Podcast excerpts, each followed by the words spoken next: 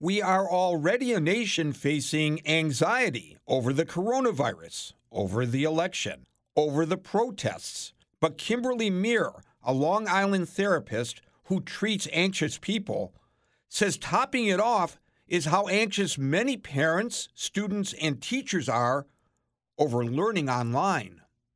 Anxiety about online learning has been the big hot topic lately. And that's because so many kids are experiencing it across the board. Anxiety is normal to a certain extent. We will always have a certain level of anxiety that we are managing, but especially for some of these kids who are not comfortable with distance learning, that anxiety can be extremely difficult to manage. And therefore, I want to just let everybody know that this is normal, especially in the beginning with distance learning. The reason that anxiety is normal is because our brain is wired to feel anxiety to protect us.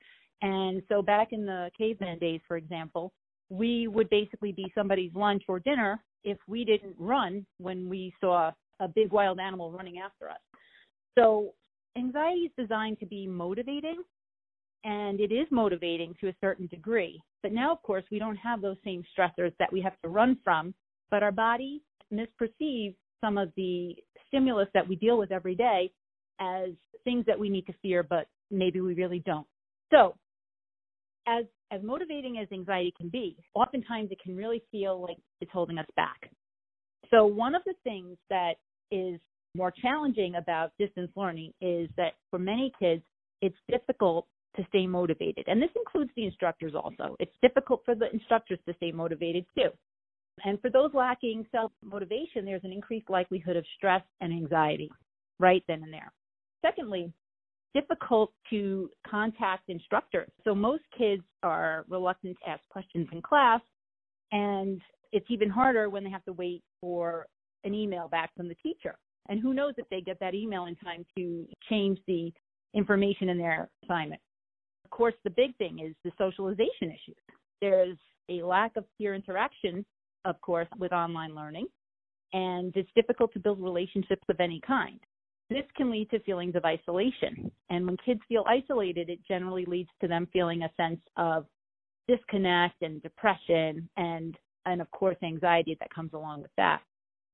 Then of course, you've got connection issues, which is a pervasive equity issue because some students lack a reliable source of electricity or internet access Others may have an inconsistent Wi Fi signal. And I even see that with my clients sometimes when I'm working one on one with them. Somebody's signal is inconsistent, mine or theirs, and it does interrupt the session. And we do the best we can. But, you know, this happens with online learning as well. Or if their computer malfunctions or power goes out. I mean, there's just so many things that can happen that can impact learning.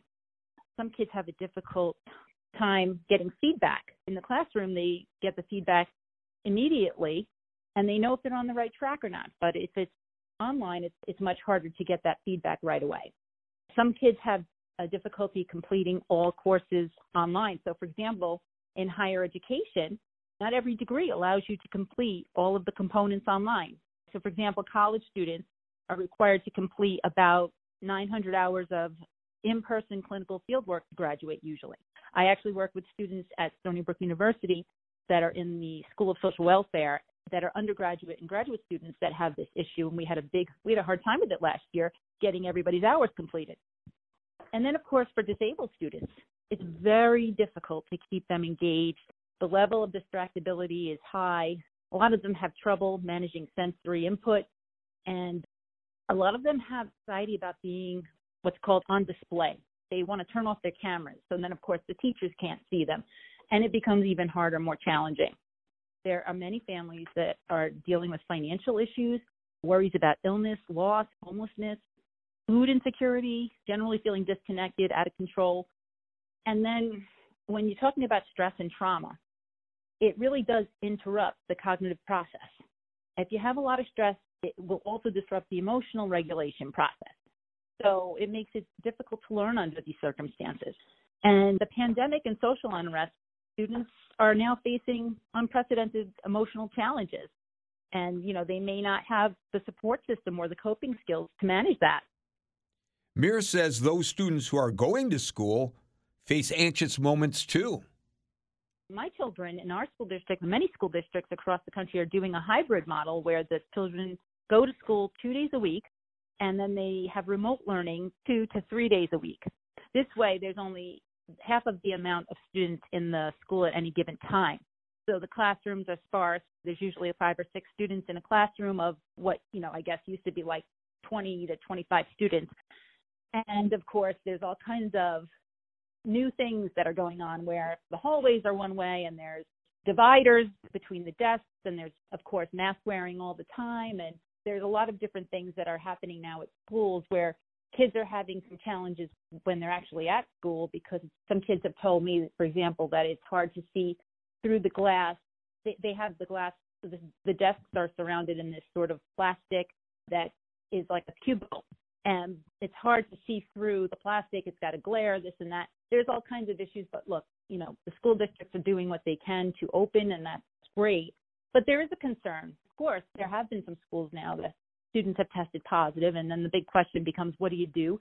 Especially if it's if it's a college where there's so many students maybe that for example Oneonta had I think 500 cases and they couldn't decide what to send the kids home or keep them there and then there was a controversy about that.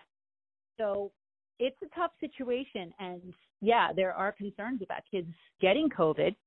Generally when they get it they don't have serious complications unless of course they're already compromised but that's another story. It's a tough situation for all involved. Meere says the trick is learning how to cope. Families are struggling trying to juggle homeschooling and work and all the responsibilities.